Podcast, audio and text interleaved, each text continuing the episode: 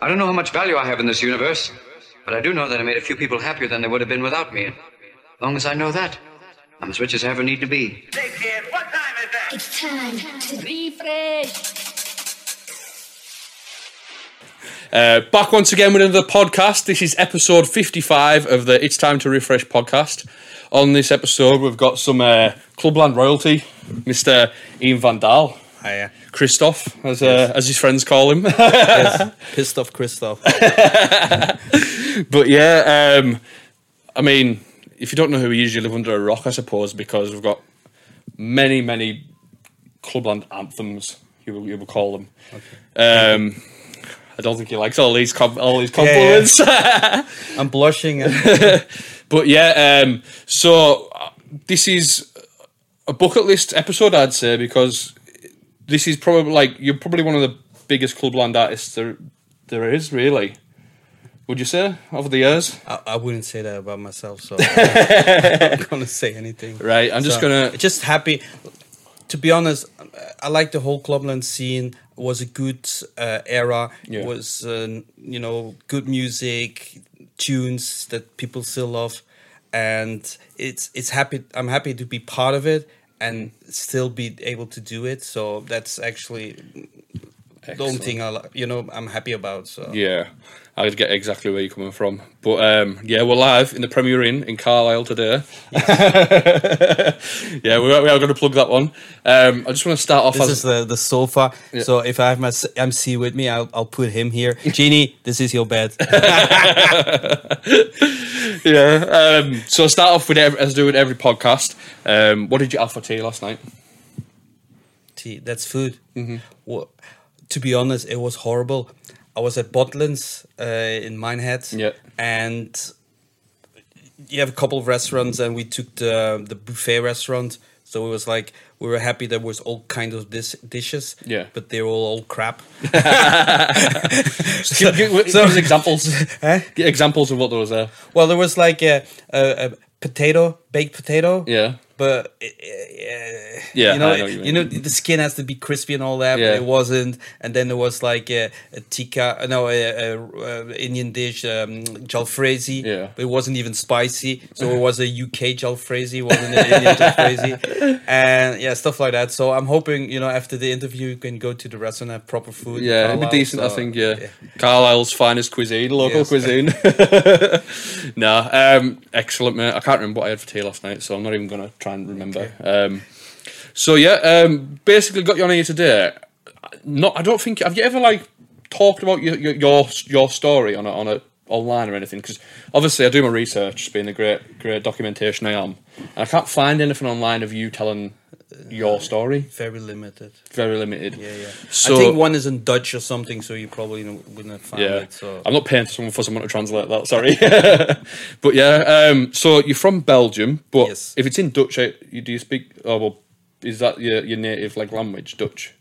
Yes. So uh, Belgium has three national languages. Yeah. So the north is Dutch, the south is French, and then you have like a little part in the east that's German. Yeah, So, and I live in the north part, so that's why we speak Dutch. But my father is from the south, so I actu- actually also speak French. And our dialect is a little bit German, so we speak German also, and then English. So so it's handy for gigs. Then. yes, it's not good gigs. You- you Yeah. can do your gigs in Germany and Holland and France, so I'm I'm good. yeah. So uh, I'm just gonna go like right back to the beginning with you. Who who's Christoph? Like what? Where did it all begin for you? Good question. I don't know.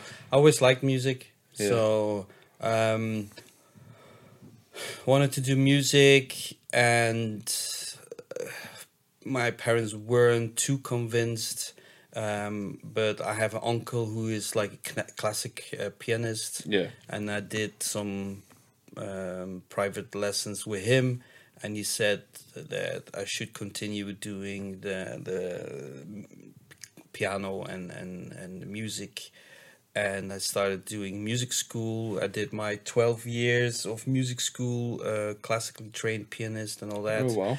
and meanwhile while doing the whole music school you know you, s- we started started with with buying a computer and making music on the computer but you know it's this is pre all the you know today Everything, tools you know so today it's easy to make music on a- on a computer you buy a computer you have your VSTs you know Yeah. it's every computer is is stuffed with tons of memory and hard drives and all that but it wasn't you know my first music computer was a Amiga 500 Yeah. and then the proper one where I made my music on was a Atari 1040 which is 1 megabyte RAM Yeah.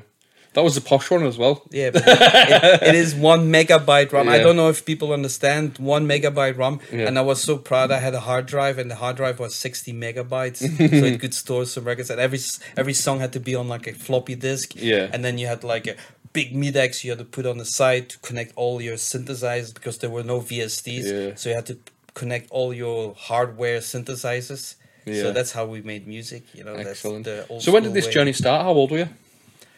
the music making I, I, I- basically when i from the moment i started uh, taking lessons i started writing songs Mm-hmm. um, i did two three hours of music a day and i started writing songs even yeah at the, at the f- after the first lessons and then on the computer I was like 12 years old 12 Yeah, years yeah, old. right, and then okay.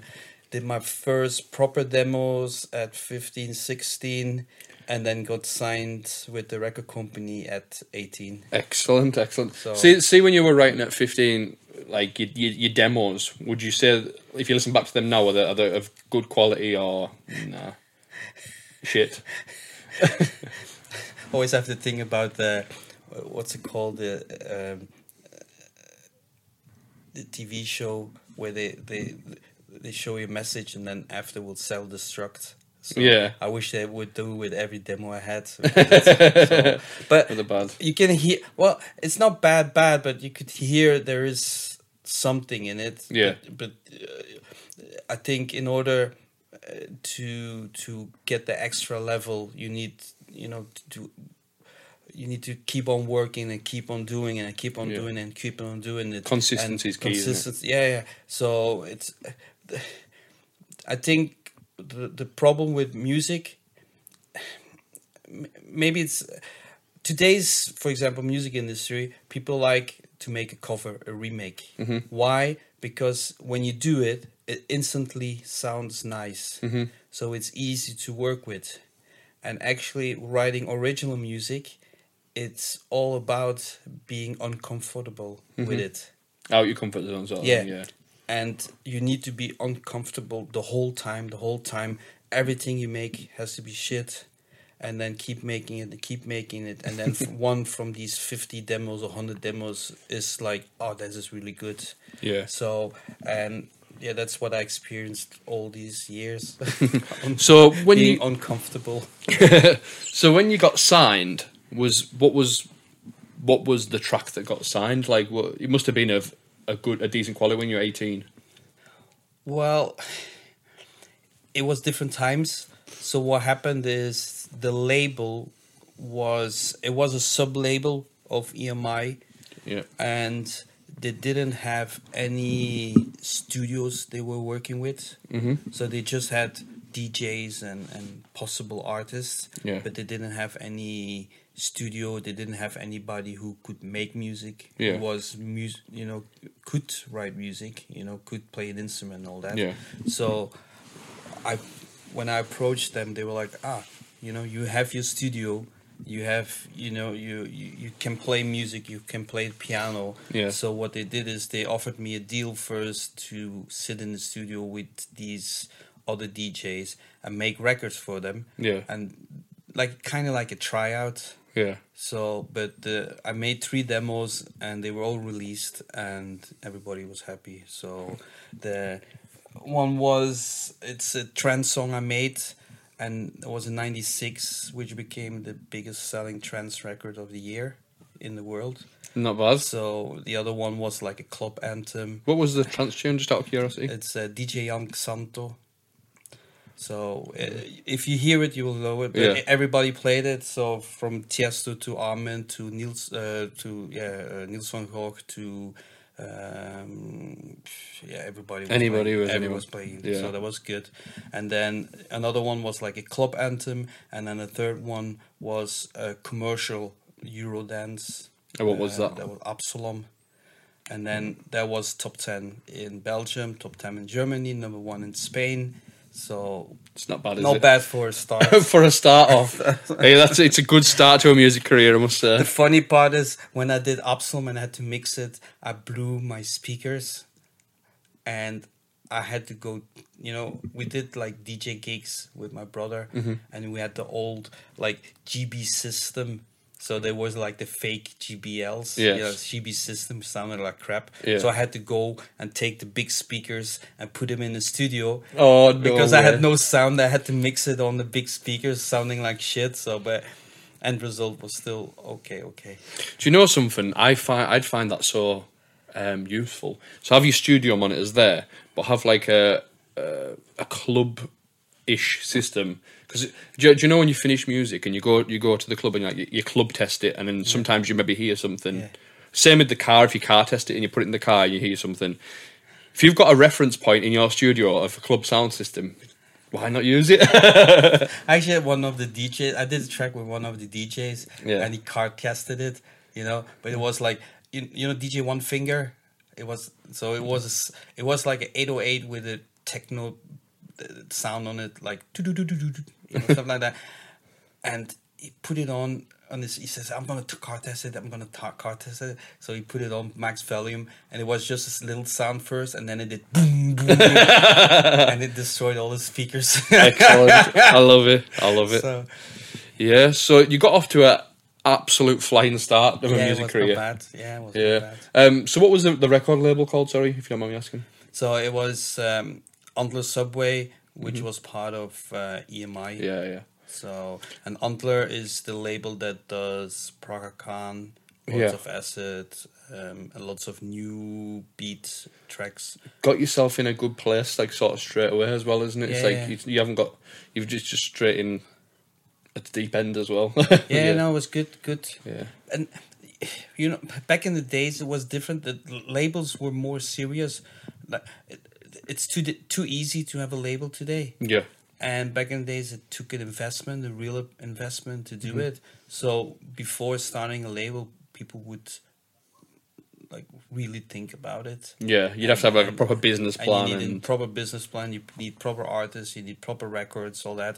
Because if you're spending ten, twenty thousand per release, Yeah. you know you can't just release it. Yeah. Now, now it's not. It doesn't even cost money. You know, you just make a record, use the aggregator Yeah. who puts it online on all streaming platforms, and that's it. So it didn't cost you any money to do it, just making the song. Mm-hmm. But back in the days, on top of the, s- making the song, you needed to promote it. You needed to press vinyls. You needed to go promote it to the radio stations, and, Yeah. and uh, so it was m- much more expensive to do it. So people thought about, you know, i- is the song really good Yeah. before putting it out? I always think to myself when when when I when I do a tune, right? I think would somebody back in the day press this up on like a white label to test to see if it would sell, and if it's if it's not. If it's, I don't think it's good enough. Then I won't release it. Do you know what I Yeah, mean? yeah. If, if if would I part with with physical money to pay for this tune, and I'm, if I'm like no, I'm like well, it's not getting released. It'll just get put to one side. Yes. Um, I think that's what that lacks a lot in today's music as well Yes. because anyone, like as you can say, I've seen a couple of these distribution sites online. I can't remember the, the names of them off the top of my head, but there's one like um, I can't remember if it's called Tune Buddy or something like that, and it's like literally anybody can sign up to it. You don't even need to have a label or, or nothing. Mm-hmm. It's just it just it'll put it on Spotify, it'll put it on YouTube, it'll put it on everywhere, and it's like there's no quality control at all to it. Do you know what I mean? Um, so. Mm-hmm. Well, with 70 70,000 songs added to Spotify every day, you think they're all good? no, not a chance. I've seen something like the, a statistic off Spotify. Um, do you know when they do your end of year review? And I was reading about it, and um, it said uh, only five percent of um, the tracks released in 2022 had more than 100 streams. Five percent. So it shows you how much how much shit there is. But there's a lot of people in that five percent though, isn't there? So it's like think of how much music's just been left in the in the dark. Do you know what I mean? It's just that's it. Whether it's shit or good. or I good, don't actually, I actually have. There is in Belgium. There is a guy who actually has a show, and what he does is he goes on Spotify, and looks for songs that had no no airplay, like Yeah. zero, and then promotes the record. if he thinks it's a good record. it just it's for fun. Yeah, yeah. So it's like I'm I'm gonna play your song, and then it goes up to I don't know how much. yeah, yeah, that, that's a great idea as Just well. to support. Yeah, yeah. It- obviously, if, if there's a good record out there and it's not getting the attention it deserves, then I think that's a fantastic idea. Well, the problem today is that even if, like, people always say, well, if it's a good song, it will it will get there, Yeah. but it's not. No, it's not true. You've got to, you've got to. Nowadays, I've discovered with this podcast, I was when I first started doing what the first ten episodes or something like that. I was putting it out, and I was like, "This is a podcast. See what you think of it and stuff." And nobody latched onto it really. Get a couple of like my followers that would la- Mm-hmm. latch onto it, and then when I started promoting it properly, um, paying for ads, paying for everything like that, and it's like it, it's reaching people now. Same with records. If you're if you're not promoting records now, it's what's the point? You could make the best record ever. Well, basically, even if let's say you have 500 good records that are offered to the radio station, Yeah, and they add three songs in a week, and one is the new David Guetta, and the other one is the new Nicki Minaj, for example, Mm-hmm. leaves you with one record they could add that week from the 500 up and coming artists that have something. You know, even if 10% of these records is good, Yeah. that's still 50 records from which one will be played yeah. It's a needle in the haystack, isn't it? so you're left with 49 records which are good, which are never gonna get the airplay. yeah, So it's, it's it's it's a scary scary thing, but that's it, Yeah. isn't it? It's it's that's what I always say. You know, I got lucky also. So I can't say I'm not lucky. Mm-hmm. Yeah. So, so is are they good records that I made? Possibly. Yeah. But I also got lucky. yeah yeah. So I and- understand. And, I'm I'm honest about that. You know. Yeah. Do you think it was a lot of a lot of things like when you say you've got to be consistent with your records and stuff like that? Do you think a lot of things is like right place, right time, and stuff like that? Um, would yeah you say? also the only thing basically music is a weird industry um you have to accept that you can't control everything you do Yeah. i think that's basically it a lot of people artists get depressed and and are like oh you know i, I can't get there and all that but you have to think in a different way you you, you can write every day you can promote yourself every day you can you know post and do things yeah but all that is only maybe let's say 20% of the influence you can have on a record Yeah. and the other 80% you don't control Yeah. it's the record label it's djs picking it up it's uh, the support all these things you can't control it Yeah. so You could be the hardest worker in the world and still not not get Yeah. there. But So Just- and you have to be realistic. So the only thing you can control is the amount of work you do. So and every time you make a song, you have an opportunity. Mm-hmm. So the only thing you can control yourself is giving yourself a lot of opportunities by writing a lot of records. there's some very good advice. I like that a lot. I And- do. I do. And some people think they work hard, yeah. but nobody actually works hard. Look, I uh, together with my, you know, I, I I did lots of the tracks with Eric, my music partner. Yeah. Yeah, we've been writing since 2000. Yeah, Yeah. we have um, oh, like 10,000 records. Wow. That's Yeah. a insane. So statistic. everybody who has thinks they work hard, you know, Yeah. do you have 10,000 records? that's it. Yeah. So and that's what you know, and I'm. I'm Yeah. releasing and I'm having the best contacts in the world and all that stuff, Yeah. and I still have to make ten thousand records. Do you have a couple of tracks? You yeah. Know? So yeah. why you think you make ten records and think you have a you need to you know you A deal. deserve Yeah, to yeah, yeah, deserve yeah, the yeah. best deal in the world? You know, I it's know what you not mean. just be realistic. It's what Yeah. I say. Absolutely. No, no, I agree with you. It's it's a really good outlook on on how the music industry is, and obviously you've been around long enough to, to your opinion is a valued opinion. I think people will watch this and be like, "Hmm, that's interesting." I never say I know everything. Yeah. And no, you're just and- talking about your experience. mate. and that's all I it can is. Mm-hmm. only say what I experienced myself. And there's always people who can be lucky. There's always people, you know, there's people winning the lottery, you know, so Yeah. you can always be lucky. You can make one demo and instantly be famous, Yeah. you know, but on average, you know, not- it's not- yeah. like that. It's this how you work. You work your ass off. You work a lot. You make so many songs, and one of them, the from all the tracks that you make, there is one that you say, "Oh, this is really good," and that's the one that make maybe is gonna do something. Yeah. And then when it does something, you have to make sure that you make your money because Yeah. that's another one. You you can have a big hit and still not get paid. Yeah. Yeah. yeah. We weren't talking about that off the podcast at all. Yeah. That's No, it's true. You know, even I know, I know every big artist I know, everyone, yeah, from from the '90s till now, every big artist I know got scammed. You know, so it's Yeah. not that it's n- uncommon. You know, Yeah. it is what it is.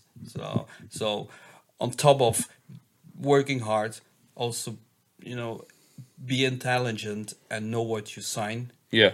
because that's another issue. You know, you can have a great song if you make a shitty deal, you're still not gonna make, make money, Yeah. Exactly. and people And, abuse it. a lot of people would say in the music industry, oh, it's not about money, it's about the creativity and Yeah, stuff that's like that. ba- that's for any artist that is listening. Yeah. That's the worst thing you can say. Yep. Never go to a record company and say, "Oh, I do it for the love of music," because the first thing they're gonna do is like, Drop your contract. "No, no," yeah. th- they're like. "Oh, Yeah, we're gonna screw him big time. That's the only thing you do. Yeah. Because you're not in it for the music. Yeah. No, don't don't be retarded, you know? just say, of course I'm doing for the music because Yeah. it's the worst thing.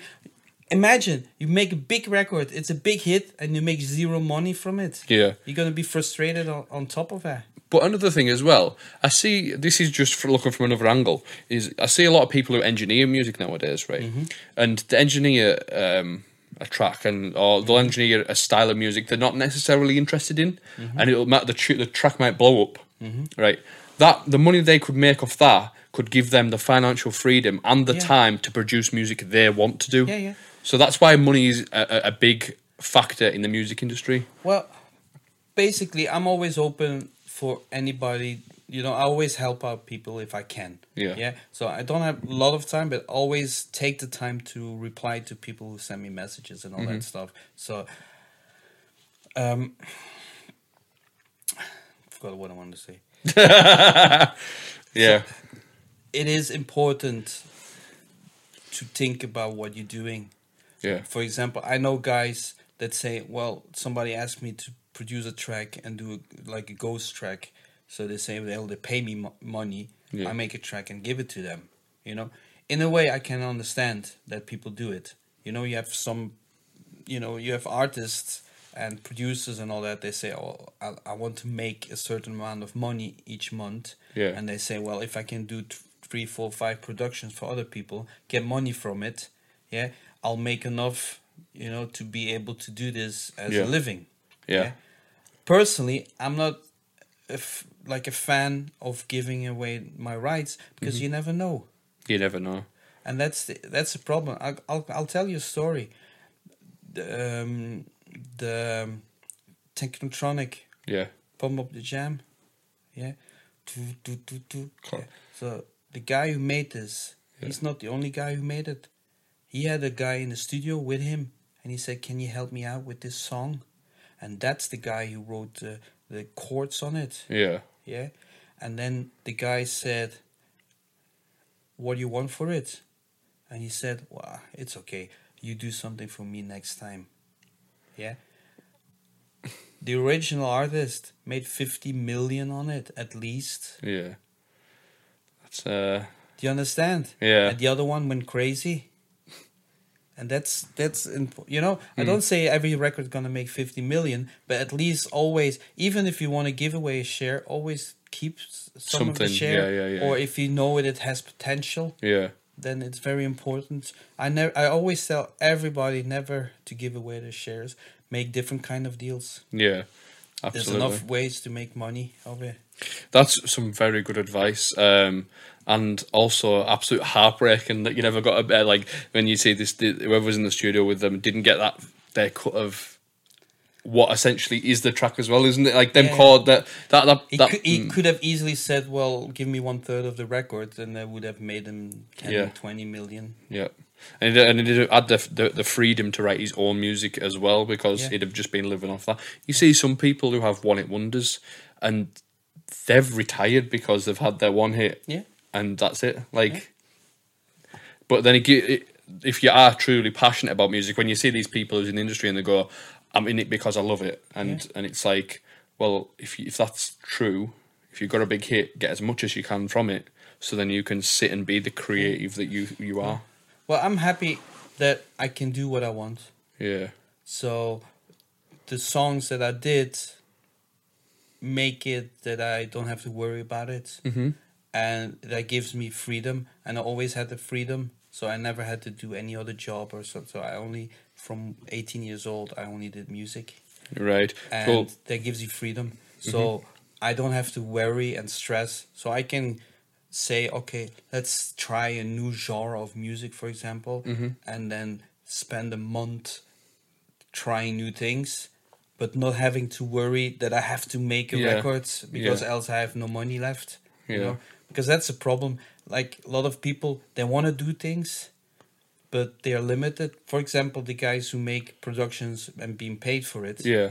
because they always do it, they limit themselves. So, but it's it's hard, you know. I I have it easy, you know. So I, that's why I also also try to help people Yeah, so because i know how hard it is i know how hard it is to to have to worry you know about the money and to have to worry about you know that's will it make something and will it get signed and all that stuff so and i'm helping i have a couple of artists that that i say okay you do good productions let me help you let me you know get you a couple of deals so at Yeah. least you can make money and you you, you can see that it's ghost producing is not always only way to make money Yeah. there's other ways to- to, make Absolutely, money. I love that. Absolutely love it. Um, it was- well, sort of, we, we sort of touched on there that you when you were- when you you were eighteen that you've never had to go and do something else. So when you were eighteen, sort of going into your twenties, what what was next for you? Were you a DJ at this point, or were you still just producing? Or uh, basically did gigs, um, but also as an artist. Mm-hmm. So I, you know, back in the days was the Euro dance, so you had to go on stage with your keyboards. And all that yeah, stuff. yeah, like live PA type yeah, thing. Yeah, yeah, So I had to do like and TV shows and then gigs, but we did tons of gigs back in the days. I did like five, six, seven gigs a weekend. So, uh, what part of you been? How old were you when you you thought, "Wow, this is something's happening here"? Some like, like, it's it's the it's snowballing. When did when did when did you get that idea?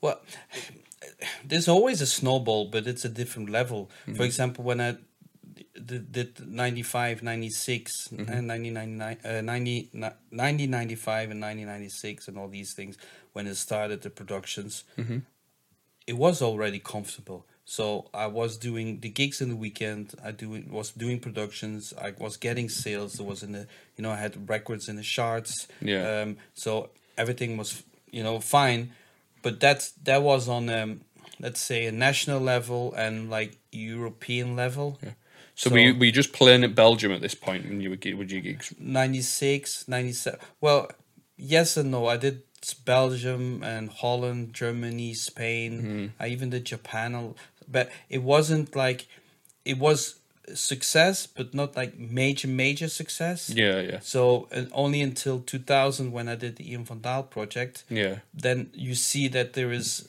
levels in success. Yeah. And that was another level. That was leveling interna- up sort of. Thing. yeah, that was international. So if you're in the charts all over the world, it's next level. Mm-hmm. It's it's you know you don't realize it until you're there as well, sort of Yeah. thing. Yeah. so So when so we'll, we'll sort of rewind a little bit. So 98, 99, you you you're doing are you just doing solo stuff at this point on your own?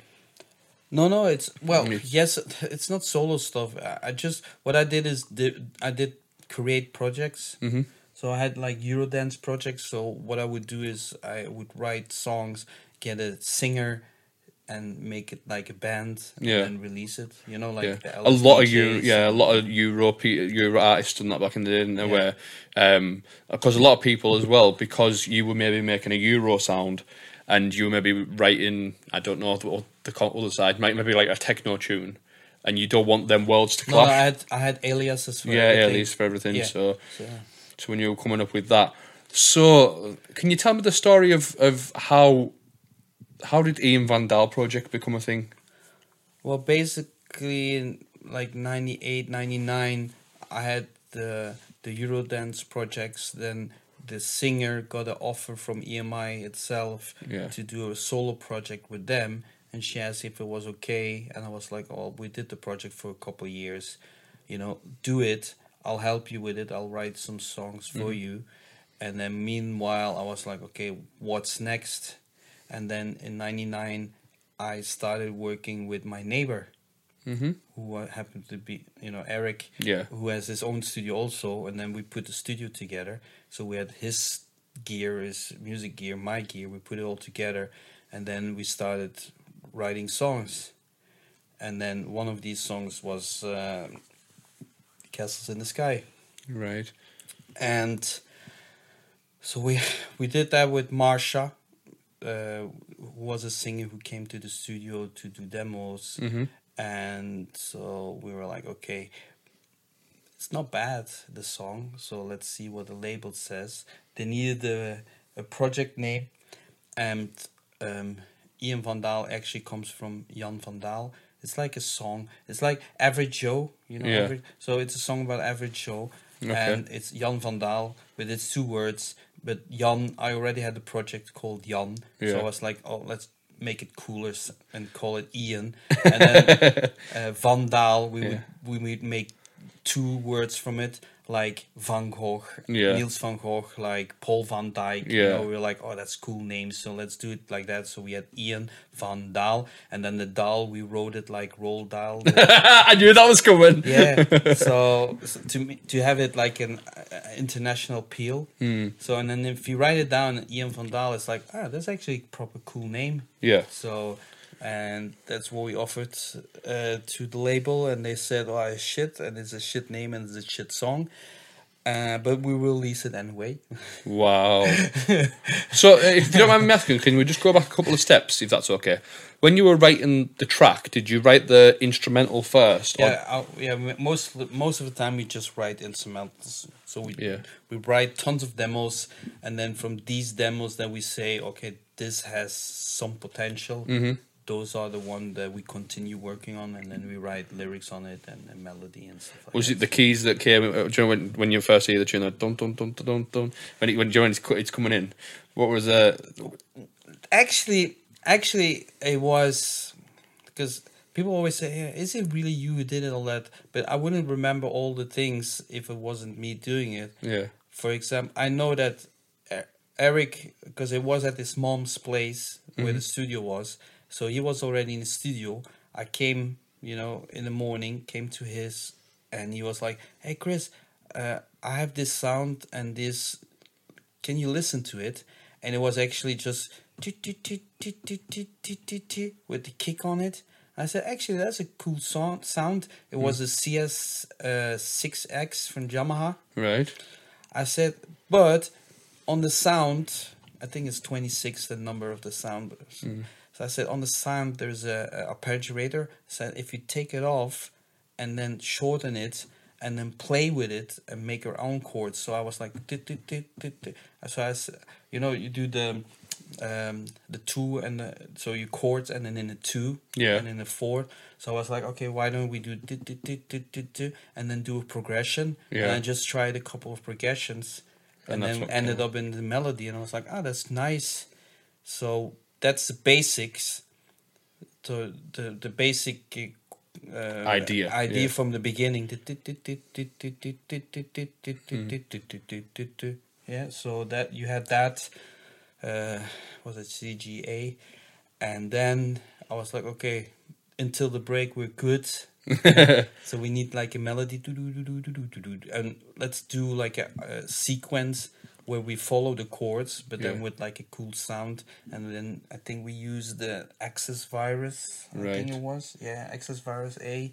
We used that one, and then yeah, added up. You know, like GP eight thousand Yeah. as uh, like a sound to fill it up, and yeah, but At what point did you sometimes realize? sometimes it's just like a puzzle Yeah, like so it's every time you make a, a song it's a puzzle it's basically it So sometimes it goes so smoothly. You're like, okay, this is good. I, I, this will work with it. This will work with it. This will work with it, and it goes so smooth and all that. Basically, everybody says, well, this so- you know the song took only an hour to make. Basically, every song only takes an hour to make. But sometimes the result is shit, and sometimes the result is good. Yeah. But basically, every time you make a song, you can make a song in, within an hour. Yeah, yeah. So, but it, you need many hours to have from all these hours have a good song. Yeah, absolutely. So, but yeah, sometimes it's like you, yeah, yeah. you know. it's Uh, like, so, at ah, what point did you realise that that demo in particular had potential? Was it was it hearing that that sound off? Yeah, but you know when you have the chords and the and the sounds and you're like, oh, this is good. Mm. You, you also have to think about that. At that time, sounds were more unique. I don't know how to explain. Like, if you if you are a producer today, Mm. you can have every single sound in the world. Yeah, Of Yeah. readily available to you as well. everything is available. You just go on on like uh, what's it sp- um, Splice. Splice, Yeah. and all these companies. You know, one of them where you have a subscription or you buy it, but everything is available. So basically.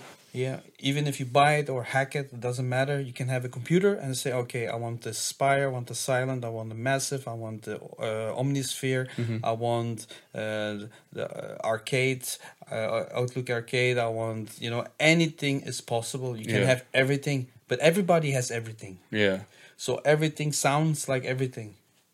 While back in the days, you had to make a choice because every synthesizer was a thousand or two thousand pounds. Yeah. So you're like, okay, what you gonna buy? Uh, let's buy the the the the, um, the Uno, or let's buy the Prophet Five. Let's Yeah. buy um, the, the the Yamaha, the CS1X. Let's buy the Triton Cork or the M1. You know, so you had to make choices, and these combination of these synthesizers gave a little bit sound of your studio. yeah, So, and you had to make all the sounds because there is no sounds. You know, Mm-hmm. Yeah. you have to make them. You know, you have the 128 uh, s- uh, basic sounds in a synthesizer. yeah, So all the other ones you had to make. yeah, So what you did is you made a sound. So if you finally have a sound from a synthesizer which isn't used that much, you know, and all these combinations, then you're like, oh, this is actually cool. yeah, So it, you had more opportunities be, to be unique. yeah. Also, the state of mind was different. Today, somebody would say, "Oh, let's make a sound a song like Jack Jones. Let's make a sound Yes. like Joel Curry. Let's make a sound like you know." While back in the days, we would say, "What sound hasn't been there?" Yeah, I understand where you're coming from. Um, I, I've found as well what I've, when I've collaborated with other artists and stuff like that. I've found that. Do you not think that people's inspirations are from different places now? See, before right, before in the nineties, there was no electronic generation before, so um, you would say, take your ideas from say maybe disco or um, Euro pop or rock music even, and then but now you hear these new artists who come through and they're just taking inspiration from the club music that they heard the generation Mm-hmm. before. So the evolution of the of the music isn't Mm-hmm.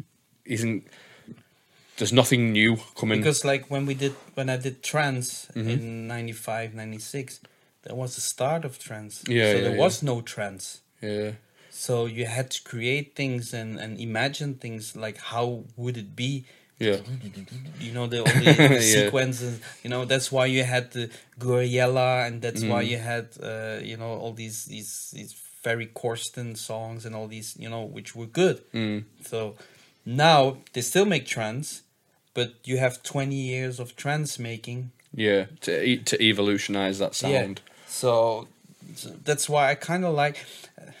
Maybe that's why I, I also make other styles of music where all these inventions and all these standard standardization, how you say it, hasn't been There, in yeah, there yet. yeah. I understand. You know what I mean? Yeah, Like if it's I like would new make it, genres if I and- would do something different now, which isn't evolved that much. Mm-hmm. You know, y- it gives you more liberty. That's something that is already like if I would do rock music at this moment. Yeah. You know, we have fifty years of sixty years of rock music. How hard is it to be really original in in in that time, in yeah. the- yeah. And as you So- say, so many songs are coming out at the same time as well now. Yeah. Yeah. But if you if you, you the, I've seen um, so for instance, I'll use this as an example because I, I'm, I know a little bit about it. Is the the tech house boom of the early 2010s? That that sound was its own sound, never done before. Everyone started sounding like each other eventually, but but the original tech house from the early 2000s didn't sound anything like it. Mm-hmm. So when the, the the new tech house came along, these people were making music that hadn't been heard before, and then you see them now, for instance, and they're like the pioneers of that scene. Mm-hmm. Because of how it's, it's same with with yourself, you come along when the trance music first there's a came tons, along. But there's still tons of pioneers. Like like Skrillex is a pioneer Exactly. of, of, of the, the the drum and bass and and, and, the, and the dubstep. The and all dubstep these thing, things, yeah, yeah. You know, so or, That's that's where I'm getting at. Do you know what I mean? So like he he he's now he's now known as like one of the the pioneer Yeah. the godfathers of dubstep, and that that genre only came into um uh, uh, international existence Yeah. in like 2013 2012. Yeah. So if you if you get in somewhere early enough, you can you you, you can have that freedom of testing. That you're not working to a standard or a template. You Yes. you, you you can yeah. just Mm-hmm. and I test think it's kind of what we did. So all the stuff we did in the early two thousands, all the clubland stuff, Yeah. was setting a standard for Yeah. now. Well, you weren't you weren't working from a template before. There was no Ian No. Van Dahl before this. No, like, no, do you know no, what I mean? no. Or or any other artists. So yeah, we are talking about the the castles in the sky thing. When when when you finished that demo, and you said about getting the vocalist on. So who who wrote the the lyrics and who who come up with the how it should sound? Was it like was it? Are you a- are you a, a good songwriter like lyrically? Well, I never call myself good. No, well, or- not good, but like yeah, no, no, it's- like Well, you can't say that the the lyrics are the most difficult in the world. You know, No. you, I'm not like a poet. Yeah. You know, like some some artists like uh, Leonard Cohen or whatever, you know, are poets and they can write something which you know where it makes you think. You know, basically it's it's still dance music and it's always good to have some kind of message, yeah. But basically, you're on the dance floor, so you want something you can sing along with, yeah. So m- how it mostly goes is you write a song, you have your instrumental, you get the singer in, and you Yep. say, "Let's get you know, let's get together." Play the track, the instrumental, put it in a loop, and say, okay, who has some ideas? And everybody says stuff, and then you end up having something. You know, it's the same with Didi when I did Forever. yeah. So Dee Dee came to the studio. She did some demos, you know, to show she could sing. Yeah. And then I told her, I said, "It's nice, you know, you're doing covers now Yeah. to show your voice." Yeah. I said, "But I want to hear how you are in your original voice." Yeah. So basically, what happened is when she came to do the test, I was working on a demo. I put it on the demo and put it in a loop.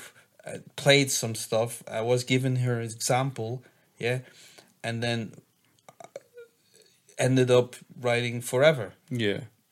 You You're know? singing it. Well, no, no, kinda. DD, it's like this. yeah, yeah, yeah, but y- you, you you you interact with people. yeah, yeah, yeah. It's basically like you know ATB Yeah. 9 p.m. It's the same. He was in the studio. His girlfriend was there, and he was showing his girlfriend how you make music. So he did the do do do do do. Yeah. You know. So basically, by showing his girlfriend how music is done, he wrote the 9 p.m. song. Yeah. It's a great tune, Yeah. by the way. So and it's the same with Didi. She was Yeah. in the studio. I was like, why don't you do the you know na na na na na na na na na na na na na yeah, and then you you start working on it. She's Yeah. like, oh, let's write some lyrics on it, and then one with other, and then in a couple of hours the song was there. Yeah, excellent. I love that, man. So I love that. So yeah, so you you finished the, the Castles in the Sky. They didn't like it at the label, but they released it anyways. Where where did it go from there? it had two lives. So it, it did all right in Belgium. It got picked up in Germany. uh, Dos Die, I think it was. Uh, it did alright in the clubs, and then ended up in like Ibiza, Mallorca, and all that stuff. And the English crowd took it back home. You had uh, Dave Pierce from New Life, PMG, who signed it. So, but just before it was Martin Dot who wanted it. Right. Uh, Martin Dot is the uh, s- vice president Sony, Yeah. who was at that time managing uh, Britney Spears. Right. So he wanted to sign it uh, for worldwide. So Sony had to get all the Sony companies, and then everybody had to agree they wanted to release it, so they could do a worldwide release. So Martin Dot was waiting for all the Sonys, and there were like a bu- couple big territories that didn't want to sign it. Mm-hmm. So he didn't end. He ended up not signing it, and then instead.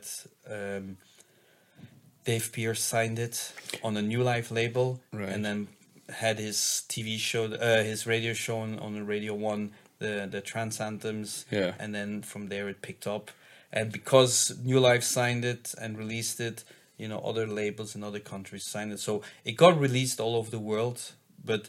It, ideal would be Martin Dodd signing it Yeah. with the push that they have because they had Britney Spears, they had I think and sync i think also Right. so with that push worldwide maybe should would have done better or Yeah. not you, you never You know never know, yeah, yeah. so so but what the job that that uh, dave pierce did uh, was phenomenal so yeah so i'm, I'm not unhappy so it's, Yeah, it's what it excellent. is I love that, by the way.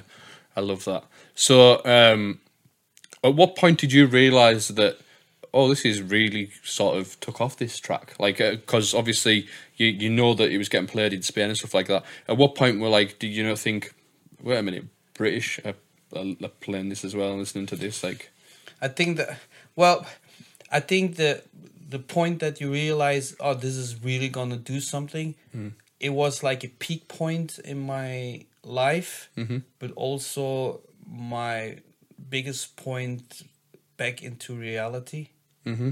So it wa- it's very contradiction or how you say contradiction? oh, contradictory, Yeah, po- contradictive, period right? for me m- that moment is very because the label our, our label Yeah, called me on the phone and said well we have the first results for the records Yeah. in england because nobody believed they would do something and he said we're gonna enter the record uh, the charts on number five wow, yeah we sold and it's funny because we sold more records than the week before be- the week before uh, roger sanchez was number one was that another chance? Yeah. was it? yeah, yeah, and we were released the next week yeah. and we sold more records than roger sanchez with his number one Yeah. but we are only number five because there were so many other So, records yeah. was um, um robbie williams angels Knocked number you one. off top yeah, spot. you couldn't you couldn't you couldn't beat that one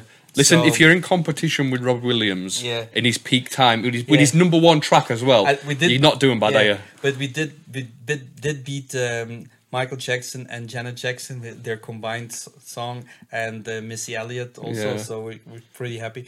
But the f- so the the good part was that they said, well, you're in at number five.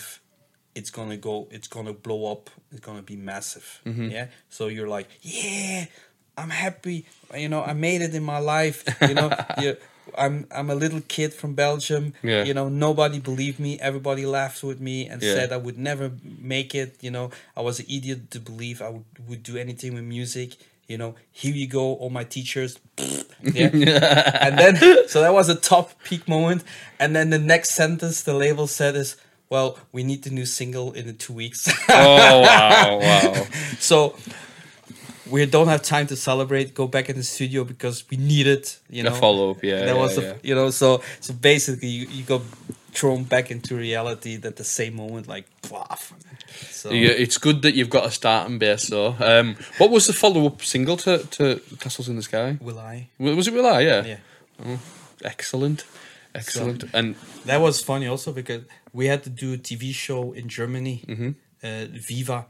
So it's like the MTV Yeah. of Germany. Yeah. Well, the MTV, old MTV, not the new MTV, because the new MTV doesn't play music, but the It's the old one- Kardashians, isn't it? so kids, MTV played music. It was music TV back in the days. Yeah, yeah, yeah. Only music. so uh, Viva said uh, we want to do live. So there was like club rotation it's Yeah. called, and they would have artists perform in the club, record it, and show it on TV. Yeah. So they wanted to do Castles in the Sky. Yeah. So I'm like, okay, let's do this show. And then they said, oh, by the way, you have to do two songs. Oh wow. Okay. So, but basically, you make a song, you didn't expect it gonna be a big hit. Mm-hmm. You're not even working on the next one because you just made it. Yeah, yeah. So we're like, oh, f- we have to make another song. So when they called us, we said, oh, let's start. And that day we made the demo. For will I? Yeah. Yeah. Wow.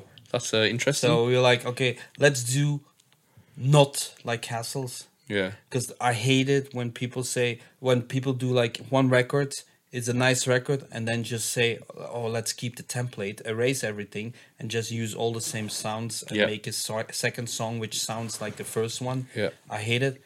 So I was like, "Let's do something which is still cool, but nothing like Castles, Mm-hmm. which which is." Nothing what the label liked. Yeah. so, but yeah. I like that tune, to be fair. Yeah. So we did, but it, it, it used to be just synthesizer. So Yeah. it was an instrumental track. Yeah. So we added, did the l- show, and we actually had in Germany, we had more reaction on the Will I track than on Castles. Interesting. That is interesting. So we're like, ah, you know, let's do that one, put the lyrics on it, went to the label. And it's funny because the label first said, well, let's just release. Because when they did Castles, it was when like Moosty, Horny was out, Yeah, all yeah, these yeah. house tracks. So they wanted house tracks, and we we're you know offering them trance track with vocals. Yeah. So they didn't like it. That's why they were, you know, not eager to release it. Mm-hmm. But then, because it was a big success, when we brought Will I, the Yeah. label said, "Well, we were expecting something like Castles." I said, "But you can't just make something like Castles. You just make good music, Yeah. and and and you know, which is also good but different." I think the business side of music, though, if they if they can see uh, a template or a, Yeah. a a way that works, they Yeah. will milk it as yeah, much but as they can. they were wrong the first time. Yeah. So why would they be right this time? Yeah. This is how you look. If labels tell you they know how it works, you know they're lying. Mm-hmm. Yeah, yeah. if they knew they were how, if It they works. knew, yeah, what- they'd be the number one. they yeah. would be number one all the time, but they're Yeah. Mm-hmm. not, so they don't know what the, how it i- works. They're always wrong. Yeah. So what they basically said is, well, we need a second single. It's not bad. We release it, but it's your, it's your, you know, it's your uh, Your baby sort of thing. Yeah, Yeah, yeah, yeah. re- your responsibility if it Yeah. if it flunks and all that. I'm like, okay. So and it's funny because when it went in the charts, they're like, ah, we did great. Well done. Yeah, yeah. Yeah. yeah. No, no, We- you didn't. We didn't do great. I wrote it. You said it was crap, but I did it. I pushed it, and you said it, it's all on you. It's all on you. And then when it's a hit, it's like, oh, it's on me. No, it's not on me. yeah, so, and then we did the same with the next one with Reason. Hmm. yeah. We did just the same. We said, let's make a nice song, Great track, by the way. and we do a great song. Um, nothing like Will I, Yeah. nothing like Castles. And again, we will have the same shit, and we had the same shit. So the label said, "No, it's too too simple, you know. Too too too too too too. too it's uh, you know, it's F F Yeah. A A G G. That's it." So, uh, just out of curiosity, where did that come from? That idea? Where, what made you want to strip it back so much? It's it's an you iconic mean? sound now, but where did where did where did that come from? Was that just like, did you did you knowingly go for that sound in particular with reason? I don't think like that. No. basically what you do is when well everybody works in a different way some people say i have a melody in my head and i play it yeah but i don't i don't i just bump into things so what i do is uh, let's say i have sounds and then sh- scroll through all the sounds do, do, do, do, until i have a sound which i say oh this is a nice sound and then try to find a melody for it so that's basically it Yeah. so and you know with the you had you had more like a like a portato on the will I, you know. do, do, do, do, do, Yeah. do. which I was like, maybe we, we make it different with the staccatos. Yeah. You know, like Yeah. so to have like a, a, um, a difference in it.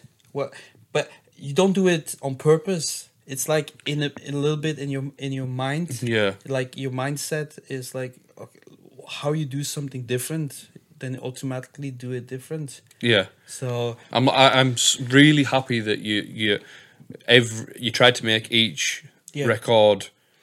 But I had so much Noticeable trouble difference. doing it. Yeah. Honestly. And then they said, oh, I like, it's okay, but can you make it different? And I made, I ended up making 28 remixes of, of Reason. Interesting. There's 28 versions of it. Mm. Yeah.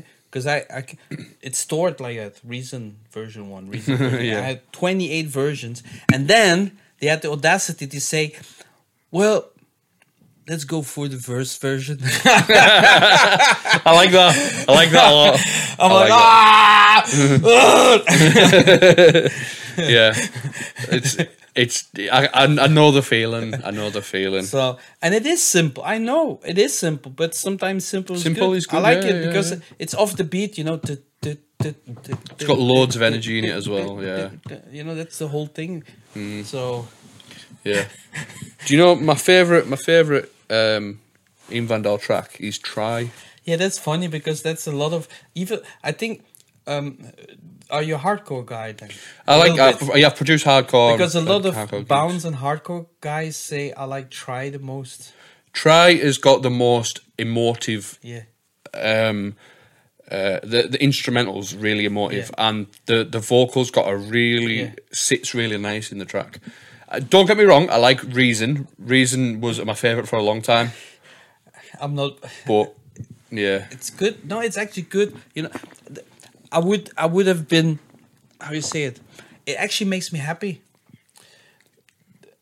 Um, if there if there would be only one song, if people would say "Oh, I like castles, Yeah. and everybody would say I like castles, it would frustrate me Yeah. because there is many other songs. you, you, there is your art ignored, isn't it? Then at that yeah, point, But there is people, for example, in the trance, they say, "I like your um, Xanto, the the reaching into my brain that song." Yeah. And there is others that say, "I like the Tiesto song, the team from Nomfiel. Mm-hmm. I like that one. That's my favorite." There is people in the club that say, "I like Baby Boomers," which is a club in like in in Europe, the main country. It's a big club hit.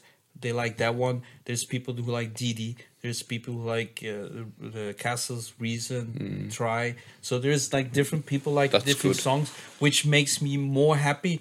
It you know it's like it's not about one song. At least I'm not Yeah. a one hit wonder. You know what Yeah, I mean? I yeah, would yeah. be frustrated if, if you know Yeah. like if Peter Andre. It's a Mysterious legacy, isn't it? Girl, That's and what it is. everybody's like uh, you know Yeah. mysterious song. What's your other song? Uh, and nobody knows it. You Yeah. know, it's it's like it's like it's like a legacy, isn't it? You're not you're not leaving one song, you're leaving Yeah. a legacy. That's that's. but I, I'm I'm do would want more. Like my goal would be to have also music in different genres, which would do great. yeah, So that's why I'm I'm doing a lot of film music and TV music and music for games and, and Yeah. all these things to to be like I could be at I'm uh, how you say it proud of all these things also yeah, like if Fortnite uses a song that I made, or I have music in Traffic Cops or Sky Patrol or Yeah. like Ug- Ugly Betty or something, it makes me proud too. yeah. I like that. So that's It's a different di- di- getting recognition from different areas Yeah. of in- industry, entertainment, and Yeah. stuff. Yeah, I like that a lot. so I'm also doing. I do urban music. I do K-pop. I do Mm, uh, interesting. um, yeah, pop music, house music. So m- more as a songwriter and producer for other artists. Yeah. But you also, you know, can get proud of it. That you know, Understandable, mate. I like that a lot. Um, so we'll sort of like move on with your story then. So after all these tunes are blew up in the the two thousands and that, were you just were you traveling a lot with gigs and that as well? Because at this point you, you you've gone worldwide. yes and no. The the the whole issue, and uh, it's a big issue, uh, is because it was successful. The label wanted me in the studio all the time.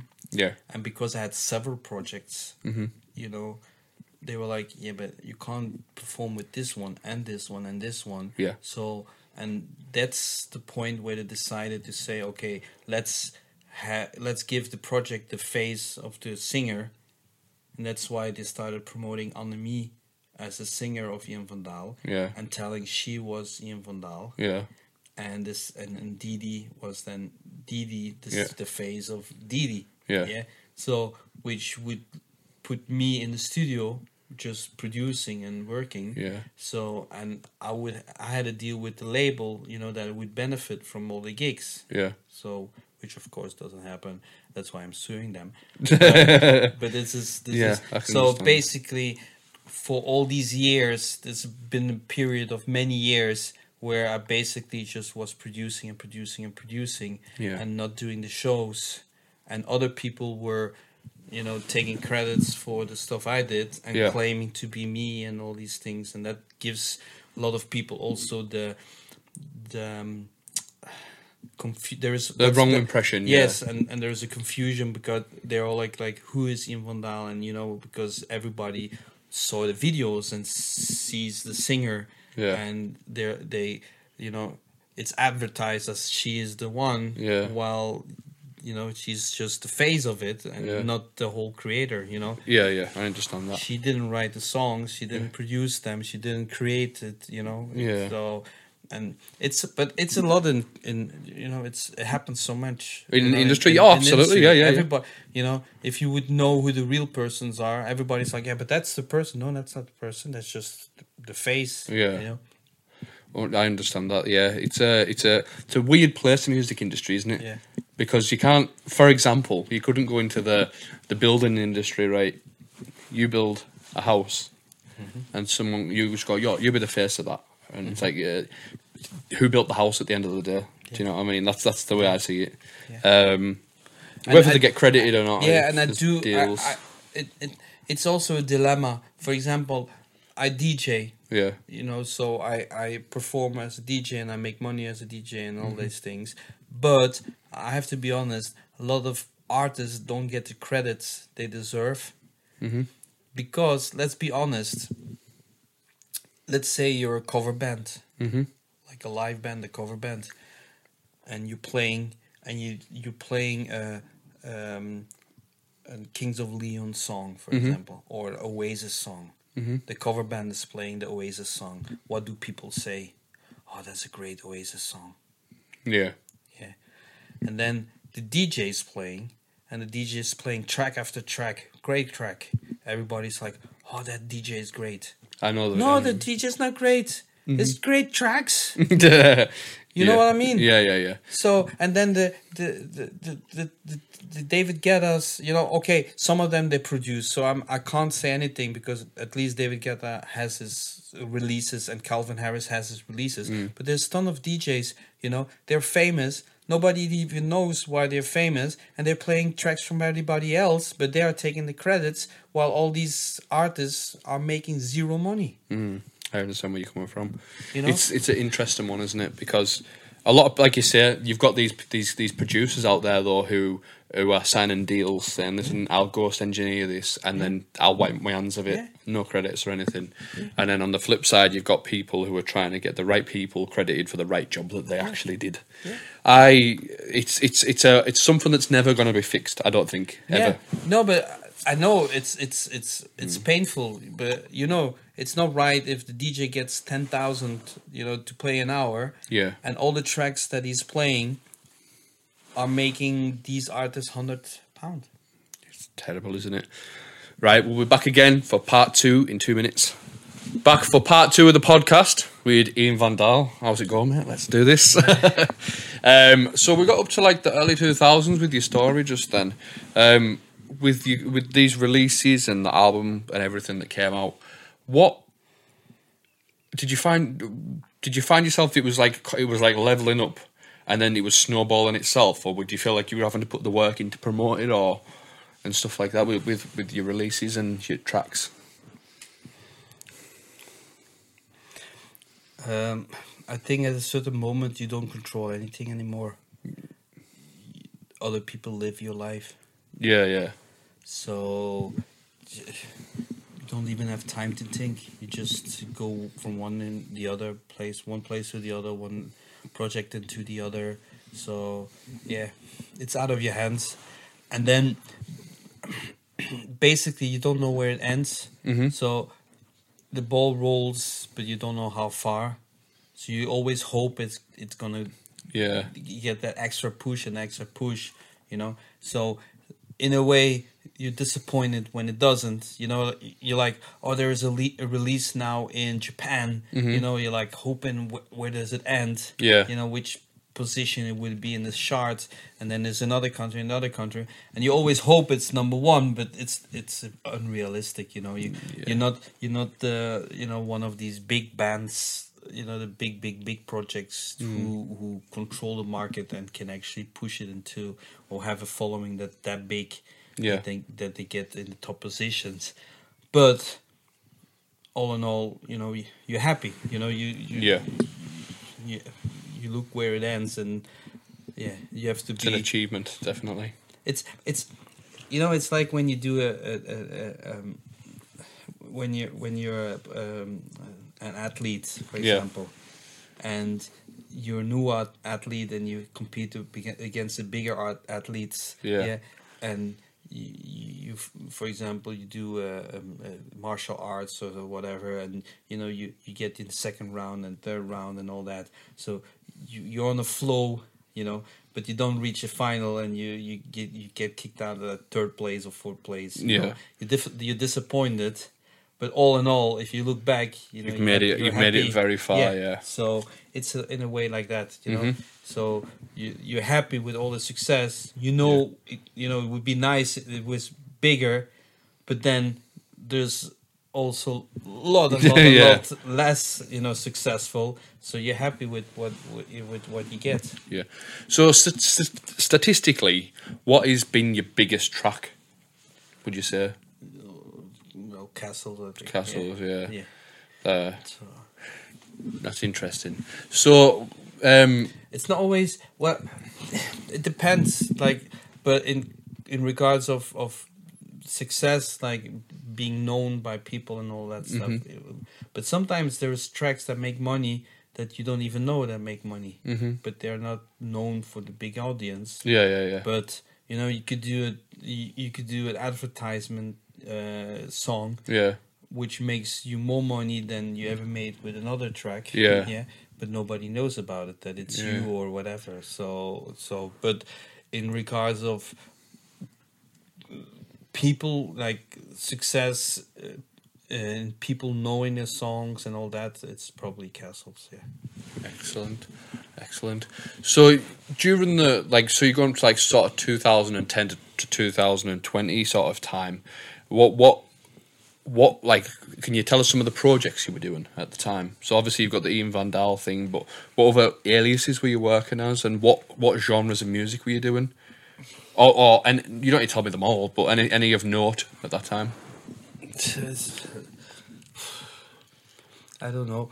The the problem with music is unless it is something very very successful, Yeah, nobody knows about it. yeah, I know what you mean. Yeah, So you can do tons of things which are okay, and then still people don't know it because it's It's not on the mainstream It's, or- yeah, it's yeah. not on the mainstream. yeah, For example, uh, we did thousands and thousands of songs, and for ex- so basically what you do is you, you try to reinvent yourself. Yeah. So so um, in the period after a project, you say, okay, let's do a different project or do something else.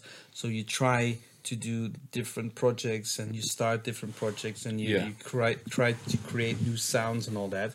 The problem with music is, in order to do something like that, it takes time. Mm-hmm. So you can easily work six months in a year on something yeah, and then if it doesn't work, you kind of lost the year. Yeah, which it's not, but Mm. Yeah. it feels like that.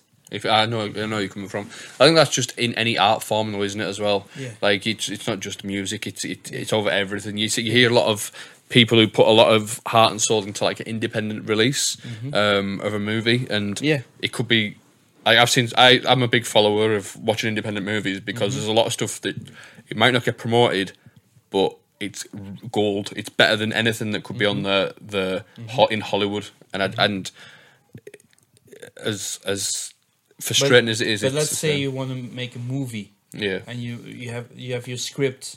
You have to rewrite your script Mm. and rewrite your script until you you're like, oh, this is good. And then you have to find the art, the, the the the actresses and act- actors who want to do it. Yeah. And it takes time to get them because you don't have the funding, so you have to find the funding. Mm-hmm. Yeah. So after what, it's easily five six years b- before you can even start filming the project that you wanted. yeah. So, uh, what did what had you know? If if I ask you, what have you been doing this last five six years? You know what I mean? Yeah, yeah, It's hard to explain because it feels like you haven't done anything. yeah. I know where you're coming from. yeah. Yeah. So and it's basically like that. Between personally, I don't think we did a lot. Yeah, in that ten years, Yeah. but we we actually did a lot. Yeah, yeah, So, for example, I the I uh, we we we try to find new sounds, new songs, new styles, and all that. So you do a couple projects. Yeah. they're not that ex- successful. They were okay. Mm-hmm. Um, so um, I think one was uh, either radio, and they they did the like hit or miss or something. Yeah. and they had actually one of my projects in it, and I'm like, do you actually know this? I didn't even know that they know it. So Yeah. um, but I did a lot of writing for other artists like Yeah. Two Vibes and Bass Lovers and um, um, Real Booty Babes. And Yeah, yeah, I yeah. did. Um, we did a project One More Angel, and we did. So we did a lot of uh, also for. That's another one. If you do, s- let's say I do write something for a Spanish DJ you never heard of, you know, Mm-hmm. Yeah. is it successful or not? You know, Yeah. it could. You, I had a top ten in Spain, but nobody knows it here. Yeah. So it's it's if I mention it, nobody cares because nobody knows it. You know what I Yeah, mean? I know where you're coming Success from, is yeah. very Yeah. relative. You know, it's, Yeah. it depends where you, you know. There's you can have a hit in one record in one country and nobody knows it in the other one. yeah. Yeah. It, it works even in regions in this area. Yeah. In regions, there's some tunes that's that's Yeah. big. but uh, just an example, and um, no disrespect or anything, Yeah. but for example, Ultra Beat, Yeah. Pretty Green Eyes, it's absolute anthem in the UK. Yeah, Nobody knows it in Belgium, for example. Yeah. like zero, or Holland or Spain. Yeah. nobody knows it. So if I mention, in, let's say I'm in Spain, I say, "Well, I did Pretty Green Eyes," Yeah. nobody would know it. yeah, Yeah, so that's how relative things are. I had Eurodance projects, for example, which are classics in Belgium, for example, but if I mention them here, nobody knows them. Yeah, yeah. So it's hard to say, well, what have you been doing? Or, you know, Yeah. I could mention 10 names and nobody would even know any of them, yeah, but they did all right yeah, yeah. I know where you're coming So- from. Absolutely. and then f- we what I did is, for example, did stuff for TV. So Yeah. basically, you're sick and tired also a little bit about the music industry. So you look about, you look for different ways of generating money and different ways to express yourself. Yeah. Um, um, and and and and use your talent and all that. So and one of the things I always always loved was music for TV and film, Yeah. games, advertising, and all that, which I never had the opportunity while I was with the label because they didn't want me to do it. Yeah, So when I left the label, I was like, okay, now I'm gonna try this. Mm-hmm. And between uh, leaving the label and now, I did manage like, I think it's around four thousand placements. not bad, is it? So that's music that it's been used in all sorts. So Yeah. it goes from um, Pimp My Ride to Ugly Betty to CSI to Sky Patrol, um, EastEnders, Home and Away, um, Traffic Cops, Yeah. uh, Miss Universe elections, uh, Netflix series like uh, Skins, and you know, so Mm-hmm. Yeah. so that's also for me something that I'm proud of. You Yeah. know, it's not something like like if I mentioned castles, yeah, everybody knows, Hmm. but I'm as much proud of having the thousands of songs On- being used yeah. in TV and film and games that maybe everybody Yeah, heard, but didn't know I did. Yeah. You know what I mean? But that's also an achievement, and I I, like like, that. all these. I like all these achievements, and it's as much something to be proud of Yeah. than anything else. Absolutely, So- mate. And when I did these, so I, so I did that, and then I said, okay, let's try other styles of music. Mm-hmm. So that's because I have goals like the dance. What you know, I had a trance hits, I had trance hits, club hits, I had commercial hits.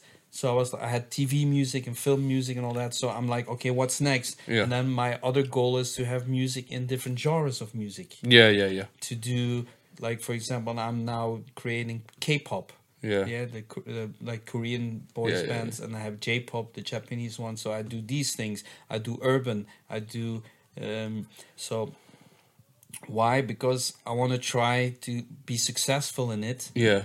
and you know It if i c- can creatively manage, filled as well. yeah if i can i've you know how cool is it to have hits in one genre or in t- several genres and then say well that k-pop song that's you know is a big hit in japan that's actually also me and this urban track that you know this Mm. big rapper is doing that's also me you know that's Impressive. Yeah, that's yeah. something like that gives you motivation because I can't do trance, you know, but I've done that, you know. Yeah. So now I'm like, okay, let's try other things, and then look back at your life at the end and say, well, I did in these genres. I actually was successful in multiple genres Yeah. of music, and I did all these things, and that gives your like y- your career more sense than just having one record. Yeah, absolutely, mate. I agree with you.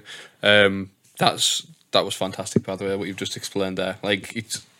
I think success, like you say, success is relative to those who. To, to like, for instance, if there's people out there that's making um, movie scores and stuff for TV, Mm-hmm. and they see your achievements of what you've done, they're like, "Wow, that's Mm-hmm. really good," but then to everyone else, it might not, not mean nothing Yeah. um, you having a hit i- within the dance trance industry, everyone will love the Ian Van Dahl stuff. But if you go to somebody Mm-hmm. Yeah. who likes rock music, they're like, yeah, that's, it's, it is just it's just relative, isn't it? yeah. Um, so what we're going to do is we're going to move on for um, part two. Um, obviously, you said you'd never seen the podcast before, so this part two of the podcast is more interactive for the listeners. So what I'm going to do is got a couple of questions and a couple of activities to go through. Is that all right? We'll do that. Okay. Um, Is so it live or is it from other ones before that? no, this like- is what people have wrote in. You see, So you said I'm gonna interview Ian Van Dahl. Do you have questions for him? And then no, that's these what are you got- these are uh, varied of what people have said. So I don't, Okay. I don't, don't name the guest. Okay. You see, Okay. so um, I do a thing called flop a bop. So, so I'm gonna I'm gonna read you five tracks, and you tell me if the flops, if you don't like them, or a bop if you if you like them, and you would play them in your sets, for instance, or something like that. Yeah, but that's also relative. Yeah, or it, it's just your Because opinion. because for example, I like I like all styles of music, everything. Yeah. But what eh, people expect me to play is a little bit limited. Like let's say they do a remember uh, or like a clubland anthem Mm-hmm. uh, evening. Yeah, they expect oh there's Ian Van Dahl. They expect him to play Castles Will I all these songs, Yeah, yeah, yeah. and they expect me to play all the other ones, the clubland anthems. You know, Yeah. in you know ish. Yeah. Yeah. So I can't play rock songs when they play for clubland night, for Yeah. example. And like tonight, we uh, I'm playing clubland. Yeah, I'll have to do clubland songs. You Yeah. know, you come, you know, i- imagine me playing Shumba Wamba. You know, everybody would be like, "What the fuck is this?" You know? Yeah, I know exactly what you mean. So. It, I think saying I would put it in my set is relative because Okay, I- okay, I'm not mostly- putting it in your set. but I'll I'll I'll I'll I can say I like it or not. okay, then So we'll do that then.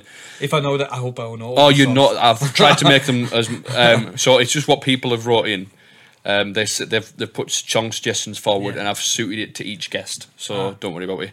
So this is Flopper Bob with Ian Van Dahl, um, and we're going to kick things off with DJ Sammy Heaven Flopper Bob. Of course, good. I, I, it's, it's a hit. It's, It's- a. It, that, a I, am- I bop. mentioned you, Bob, because I even won. I he asked me to do the remix. I was doing the remix, and the label said you can't do the remix. So I'm still angry about it because I love the song, and I, I said, Sammy, I really want to do the remix. So, so absolutely. There's not. a story behind this one. Yeah. Yeah. Um, yeah, that was just coincidence that bad that that was in there when we were talking about it before. Um, so yeah, that's a, that's a bop. Um, Trinity X Forever. Bob, uh, I think it's underestimated. So, I agree. but I have to be honest, I don't like the original version. I think it needs a an, an, a better version, like uh, Beefier. beefier. Yeah, yeah, yeah. So I know what you mean. am all, I'm still trying to find like a good, or I- I'll, I'll end up making one myself. so, but that's from a DJ point of view. Yeah. So I like I like the song a Yeah. lot, and I think was it Ultra Beat who made the remix? Is it- uh, Trinity X Forever. There was there's been so many. Um, and I think also uh, Kenny Hayes. I Yeah, think Kenny he Hayes did, yeah. So there's a couple okay, good remixes. Yeah. But like, it, it, it- for my set with the songs I play, I I, I was like, "Ah, it, I want one that is like yeah, more so- banging. Yeah. Yeah. So, but it's good song though. Yeah. Uh, next one, Stars and Breeze featuring Karen Danzig, Heartbeats.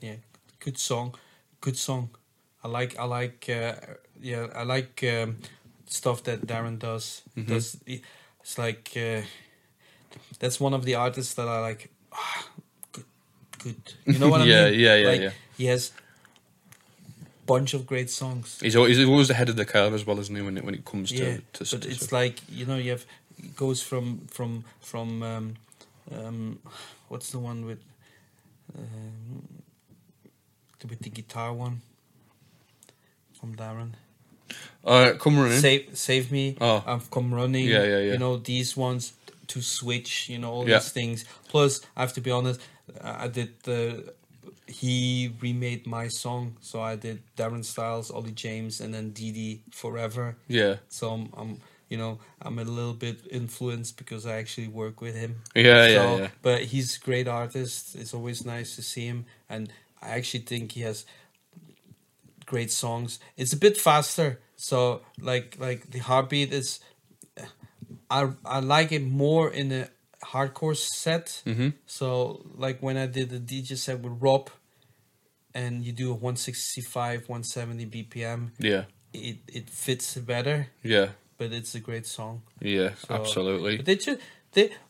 It's, it's all club anthems, so they they are they're all anthems, you know. Yeah, no, but how can the- I be per- against no, it? no, but It's all- personally, there's a, it's, it's down to your personal taste, isn't it? There's some people I know. that There's a lot of people out there who don't like Heaven, for instance. There is a lot of people out there. why? Because it's cheesy.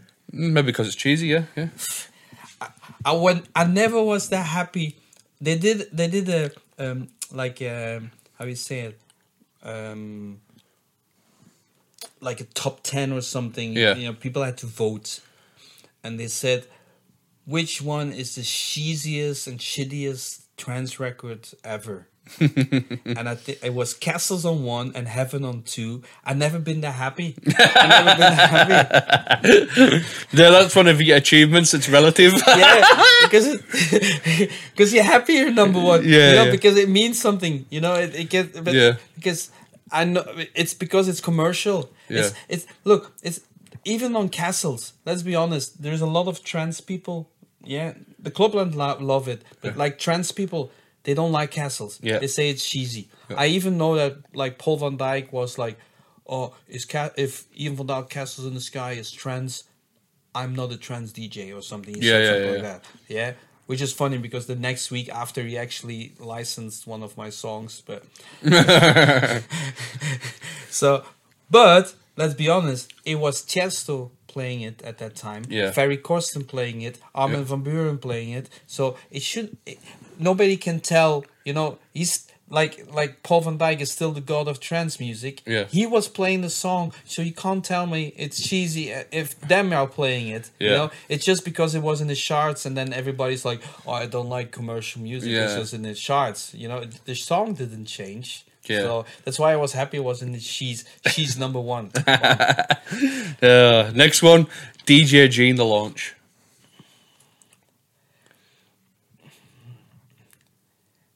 the problem is, I know him. Like I know his character. He's not the easiest guy, but the song is okay. It's, Yeah. it's, it's. I wouldn't be unhappy if I was the one who wrote that song. Yeah, yeah, yeah. Oh, So- absolutely. Yeah, yeah. So he's a bit of a prick, but No. that's the only problem. yeah. I, I always find that myself as well. This is this is something. I always find that. See if it's an absolute asshole that's done the track, right? I will not play that track. Like if I've had personal experience with somebody, if I met you today, right, Yeah. and I thought, what an ass, I would never play Ian Van Dahl again. Delete it. Just, and uh, I'd be like dead petty over it. I'd delete everything off my hard drive. I uh, I actually I do play it. I play the launch, but I play it in a mash. I, I I have like a mashup with um Bonkers, oh yeah, yeah, yeah, yeah, yeah. so Dizzy Rascal, Yeah, yeah, yeah. Mm-hmm. and and Jean the long Bonker launch or whatever. Yeah. So that actually works. yeah, yeah. So Uh, and the last one for Flopper Bob is Live in Joy, Dreamer. the, You think if- the doom, doom, doom, doom, doom, Yeah, yeah, doom. yeah, yeah. With with um, who did the remake of it? Because Breeze was it Breeze Mark?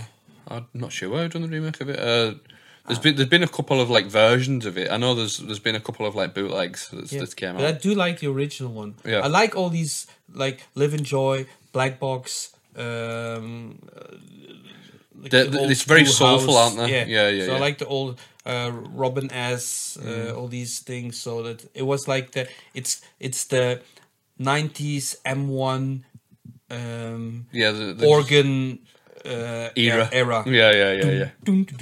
Yeah. Yeah. Definitely. M1 most used uh, Mm. Yeah. synth in the 90s. It started. Yeah, it started making a comeback as well. You know.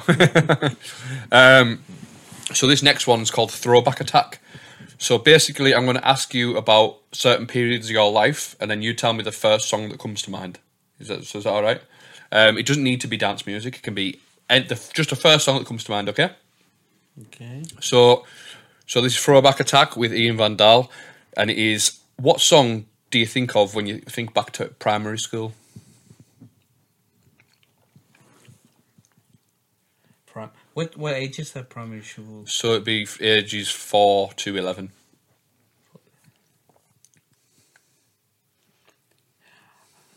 I think I was in my oh, trying to remember because I had a weird. I always had a weird taste of music. Yeah. But weirdest taste of music. Yeah. Because I know, for example, I had one of my first singles was Salt and Pepper. Yeah, Push It. There's nothing wrong with that. It's a tune. Salt and Pepper Push It. But then another one was I was always watching the the young ones Yeah, yeah, yeah. yeah. on TV and I had the single with Cliff Richard and the young ones Yeah, yeah, yeah, yeah. Uh, Living Doll yeah. because I, would t- I I thought it was funny because they were taking the piss of out, out of out of uh, out of him. Yeah. But it's still you know it was a big. So I had like the weirdest taste. I did like Queen. Yeah. So but before it was cool to like Queen. Yeah. Because people always like, why do you like Queen? It's ridiculous music. Yeah. So I I liked all these like I. I- I wasn't afraid to like stuff that wasn't Popular. popular to like. Mm-hmm. So, but and then at age eleven, like a little bit changed because then I got influenced by you know like Guns N' Roses. Okay. The- So that's my next question. What song do you think of when you think of secondary school? Yeah. So basically, it was a a, s- a, a- a- a struggle for me because I want I like I liked like y- you look for what your flavors is and your taste and all Yeah. that. So one side you had the whole '90s rock, '80s '90s rock that Yeah. you know like the Guns N' Roses, but Pearl Jam. Um, Big hair and Yeah. distorted guitars. so you had that but then at that time i was also watching i um for example dr dre but the other dr dre and flavor flavor Yeah. which th- they did um uh, umtv raps and all that stuff Yeah. so I, I was basically influenced with everything that had to do with music I know it's weird because I know lots of kids they have like a genre and they're like, I have to be cool. I have to be like fan of the Cure, and and the other one is I like rock music, and it's only rock music existed. Yeah. While I was very open minded about the things, so I could go from you know the old early N.W.A. Snoop Dogg and Dr. Dre and and all these. Uh, for example, I have all the CDs Yeah. of the Wu Tang Clan. Yeah. Yeah. But then I also listened to Rage Against the Machine and and uh, I had all the Guns N' Roses, uh, Appetite for Destruction, all these things. I had the Black Album from Metallica. All, Yeah. So it went from one side to the other. I wasn't limited to anything. It's like me. If you had to name one from your school times, or what's the first song that comes to your head? For my school time.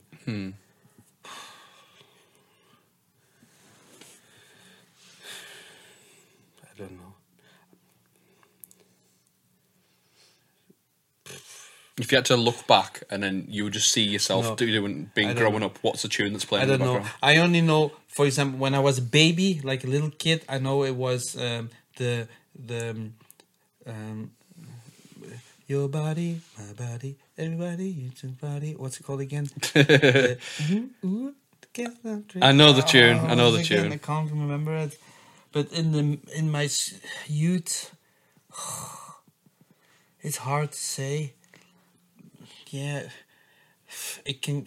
I don't know. It could go from Europe, the final countdown, to to Vanilla Ice, Ice Ice Baby, to Right, we'll say them two then for that I don't know. It's I, I'm I'm probably gonna regret that I said that, but one. what song do you think of when you first um, of- go back to the days of you first going out? So like to clubs and stuff like that. What's the the early years, so to say? What was the the tunes? yeah. But the problem is, I'm I'm from Belgium. Yeah. No, but you So- can say the Belgium. So all tracks, the, it's the fine. all the Belgium tracks, nobody would know them here. Like in England, nobody would know them, but then like in Belgium, they would be popular. Mm-hmm. Like all the bonsai re- releases Mm-hmm. or like Poogie Bear Mm. and um, uh, like uh, Universal Nation Push. Yeah. you know all these things, but these are not really popular. Like yeah like lambda hold on tight Right. i think nobody would know it I don't know it, but eh, Plus- no, but it's two about full you. moon and the trout Okay. uh, uh union jack Mm-hmm. Uh, it's like nobody knows it but it's a complete it's an absolute anthem where i live and the funny part is it's still used as djs it's the i go i'm going to the toilet uh track Yeah, yeah. The longer, the longer. yeah, yeah, yeah. So the song is 12 minutes. so if you really had to go to the toilet, Yeah. I'm talking like the underground clubs where you do the five, six hours Yeah. tr- sets. Yeah. And you really had to mid set, you had like, ah, I really have to go. You put that one on because it's 12 minutes and it's break after break after break. So you're like, okay, now I have 12 minutes. I can rush to the toilet, go to the toilet, come back. That's the next one. Excellent. Uh, and the last one is, um, what song do you think of when you think right here, right now, today? What if today's world? What's the currently doing it for you? Could be one of your own. It could be, could be something that you heard. Oh, now I don't know. But for example, what I do know is when my daughter was born, Yeah. it was Ruby Ruby. Oh yeah, yeah. Um, the Kaiser Chiefs. Yeah. Yeah, yeah, yeah, yeah. So that's something like if I heard I hear uh, Kaiser Chiefs, I'm always have to think about the birth. Yeah, of my that's a, daughter. that's so that's, a- something connections to yeah. certain memories and stuff. I like that. I like that a lot. Um, and then we've got a couple of questions for some And people. the funny part is, uh, Genie, who does the emceeing for Yeah. me, his kid was born on castles on the, s- in the sky. Is it really? Every time he hears it, he doesn't even think of you. He thinks of his kids. yeah. Um, so I've got um, a question, and this is from. So it's all right, lad. Loving these podcasts, uh, even if I'm a bit behind. Lol. Uh, any plans for coming to the northeast? Anyways, love the podcast, and hopefully I can catch you at a live event sometime over here in the northeast. Um, P.S. I've got a question for the guest. Uh, would you rather have nipples for fingers or fingers for nipples? Just a bit of fun, and that's from Liam Jackson. yeah, What? this is the quality of um, questions we get, mate. Northeast was um, the Newcastle guy. Yeah, Nipples for thickness, fingers Hmm. for nipples. they all have of it in Newcastle, haven't they? The problem is I really need my fingers. Yeah, So a- anything that looks like fingers. yeah. So, but it's a funny view to. I would I would have played. So I would play with my tits. So there, there's your answer, Liam. mate. There's your answer. Um, and last question for the day is: Hey up, Brad. I seen a debate on Facey the other day. What's your opinion on promoters catfishing social media by editing photos of events or using pictures from other people's events in the same venue, or them even going to the extreme and having booked DJs or bands knowing fine well they're not coming, and that's from anonymous. Um, my opinion on this, you can put yours out there. My opinion on this is I think it's scummy. I think if you're using other people's photos for your events to promote it and you're a promoter, that's not promoting, that's fucking, you're ripping people off, mate. That's it. That's my opinion. Uh, whether that's a strong opinion or not, I don't know, but how pissed off would you be if you put an Ian Van Dal event on and you're playing and there's a picture of you DJing to the crowd and somebody else used it because they're using the same venue as you? It's just not on, is it? Actually, it happens. Like, It happens a lot, but it's Yeah. wrong. I know because sometimes I see my picture that I'm pretty sure I took the picture because it was me on stage taking the picture. Yeah. So and then they take take it off and then use it. So, but I'm not that bored. Look, I can only look at myself. Yeah. So all on on the social media, Mm-hmm. the pictures I post are the ones I took Yeah, exactly. or it's the ph- the photographer who is Yeah. with me and he shares it with me Yeah. yeah so i don't use other people's pictures and say Yeah. i oh, that's me there no it's not me you know i, I will use you would it. never dare to use somebody else's photos or for their gig. It's it's embarrassing. they, they're gonna find out anyway yeah, as I think people like that do get found out. You know what I mean?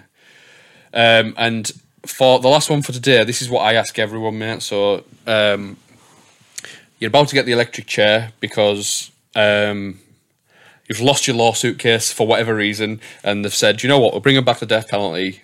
Christoph is going, see you later. You've got one more meal, right? You can have a starter, main, dessert, and a drink. What are you having?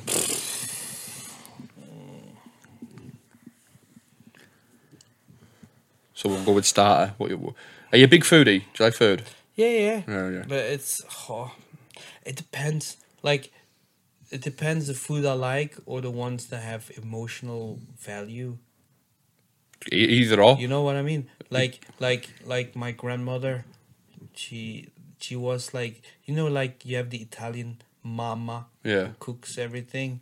Well, she was Yaya, so she's Greek. Yeah. So what she would do is come to the house, and then the first thing would do would, what she would do is kick everybody out of the kitchen, and she would do the The cooking. the cooking while she wasn't even in her own kitchen. Yeah. You know, so, and she would, bo- for example, make like stuffed chicken, Yeah.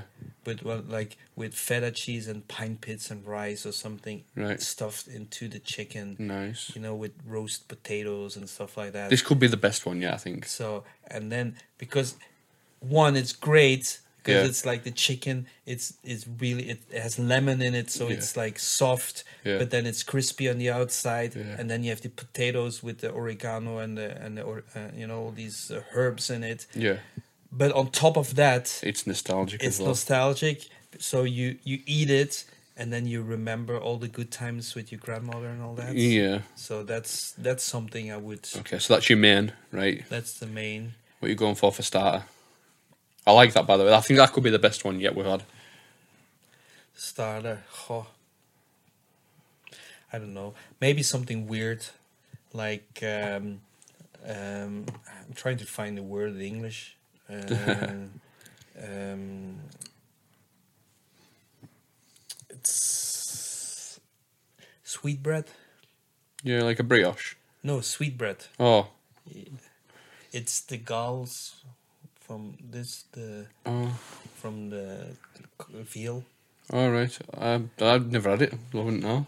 No, you Never have to had it. Google it. Yeah, I'm gonna sweet have to bread. now. So basically, it's it's really because it takes age. Like it's weird food, and probably a lot of people will say, Ugh, you Yeah. know, Hmm. because it's it's it's um, some of, one of it's an organ, yeah. But what they do is they you need to clean it, cook it in in like milk and all that. So it take it's a whole process to do it, and it's like um, what you do is you make sure that the outside is crispy and then the inside is still soft. Yeah. it has a really specific taste. It's not for everybody. So, but it, it's like because I like f- weird foods. Yeah. Like I never order the average things. For example, if I would go to a restaurant, I would not order pasta Yeah. with sauce or a steak Yeah. because I can make my own steak and I can make my own pasta. Yeah. I eat too much too much pasta already, so I would order something I don't know. So any restaurant I go, I Yeah. order things I don't know or like rarely eat. Yeah. I liked that by Yeah. the way. I- I- So and I would like to go to all different kinds. So I would go to a Mexican restaurant and then to like a Lebanese and to an Yeah. African restaurant. Like I, everything I see, like I, I, I saw Ethiopian restaurant. Yeah. Like I'd never been to an Ethiopian restaurant, try it, so I went definitely. and tried it. So it wasn't the biggest success, but I tried it. So I can say Yeah. I tried it. Yeah. So and that's why the sweetbread is- because it's like out of the ordinary. Yeah. I would I try everything from sheep's tail to to yeah, whatever. Um, Yeah. and then as dessert. The problem is I'm like lactose intolerant, Yeah. but I like ice cream Yeah. but I, don't- I can't have it. So Yeah. that it's like a like a nice pot of Ben and Jerry's or something. Well, or do you know something? You get in the electric chair, so does it really matter? yeah, that's why. Yeah, okay. So a big pot. of- So, what flavour I Ben like- and Jerry's? I don't know, maybe like with the fudge or something. Yeah, yeah, yeah. and, Okay, like that's fine. chocolate or Nice. something like that. not a bad or like choice. a, or like a really special dessert. Yeah, Um, I had it one time like Alaskan ice or something. I've heard of that. Yeah, So it's like the ice cream, and there is meringue around it. Yeah. And then you, they put it on fire or something. It's like it has a flame on it. So Nice. it's but you have to do it fast because it's outside is warm and the ice cri- ice cream is, is is cold. Yeah. So you have to do it b- before it melts. That's sounds a really amazing. nice one. You could have give the best answer yet for, for this, you know, uh, and to wash it all down, what you have a drink of. C- It doesn't need to be alcoholic. It can be anything you like. Yeah, because I don't really drink. Yeah. Like, uh, yeah, you English people are really good drinkers. They drink a lot, yeah. Yeah, it's ridiculous. I'm like sometimes I'm baffled because at the amount of drinks somebody can do. so, I don't drink wine. I don't drink beer. Yeah, I do sometimes do like a spirit or a mixer. yeah, yeah. You know, like uh, Vodka or tequila or yeah, like something you that. know, I can I can drink it, that like or da- daiquiri, daiquiri, or daiquiri, how you say it? daiquiri. Yeah, Yeah, or like baby Guinness or tequila rose or something, but it's very moderate. Yeah. My favorite drink is just like iced tea, iced tea. but Wh- then no bubbles. Okay. But like uh, Sine- San Benedetto or something like the Italian. There's like Italian brands Yeah. that make it, so you can't even. I go to the store all the time to try to find iced teas, and your aisle is like there's only two or Mm. Yeah, three. and two that's iced it. teas, yeah, There's I two know. iced teas. If you go to places like in Italy or where I live in Belgium, the whole aisle is, Is full iced of iced teas, teas. yeah. You could have like fifty different ones. So I, I'm always frustrated when when I want to get an iced tea. So, Hmm. Yeah. but yeah, San Benedetto iced tea lemon. Then it's good. I'm happy. It's good. Yeah. Don't need to be any alcohol. Excellent, mate. So we're just going to tie today up, if that's all right. Um, just want to say thank you for coming on. It's problem. been an absolute pleasure, and we've had a really good laugh, and Okay. it's been good to get to know you, mate. Um, where can people find you? Where's it? Where? So you've got your gigs, and then what? Uh, you've got your Instagram page and stuff online, and Spotify, or yeah basically so i'm not a big big big fan of social media so i told myself i'm just gonna use one and try to use it as much as possible Yeah. so for the i mean as a, as an artist so i do most of it on the instagram yeah, where I post it, and that's uh, IVD DJ. So Yeah. IVD underscore DJ. Yeah. And that's yeah. So my, they took the Ian Van Dahl one, and then I can't use it. Yeah. So that's why I do IVD sl- underscore DJ. Yeah. And then You've got it then, isn't it? Yeah, Mm, Yeah. Then they can see all the pictures, the real ones, not the fake ones. the real yeah. the pictures. real photos. So, and Yeah. then I hope to see people on the road. So we- Yeah. I do lots of the clubland ones. I do Yeah. '90s events and stuff. So I'm I'm from Scotland to Bognor Regis. I Yeah. do all the so anybody in England There's always a chance to see there's you always somewhere, a chance yeah, to yeah. see me. Yeah. Uh, I just want to say, if you've made it this far in the podcast, thank you very much for watching. Um, you can catch all these podcasts at It's Time to Refresh on on all social medias Instagram, Facebook, Twitter, etc. Uh, if you've enjoyed it, then please share it with your mates because that's how we grow our Well platform. And what an episode this has been, hasn't it? Uh, let me know your thoughts of the episode in the comments below. Uh, I just want to say thank you for tuning in. And if you've enjoyed it that much, you can sign up at our Patreon at patreon.com forward slash it's time to refresh. And it's from as little as £3 a month just to support the cause and the production of this podcast. Just want to say thank you, and I'll see you later. Nice one.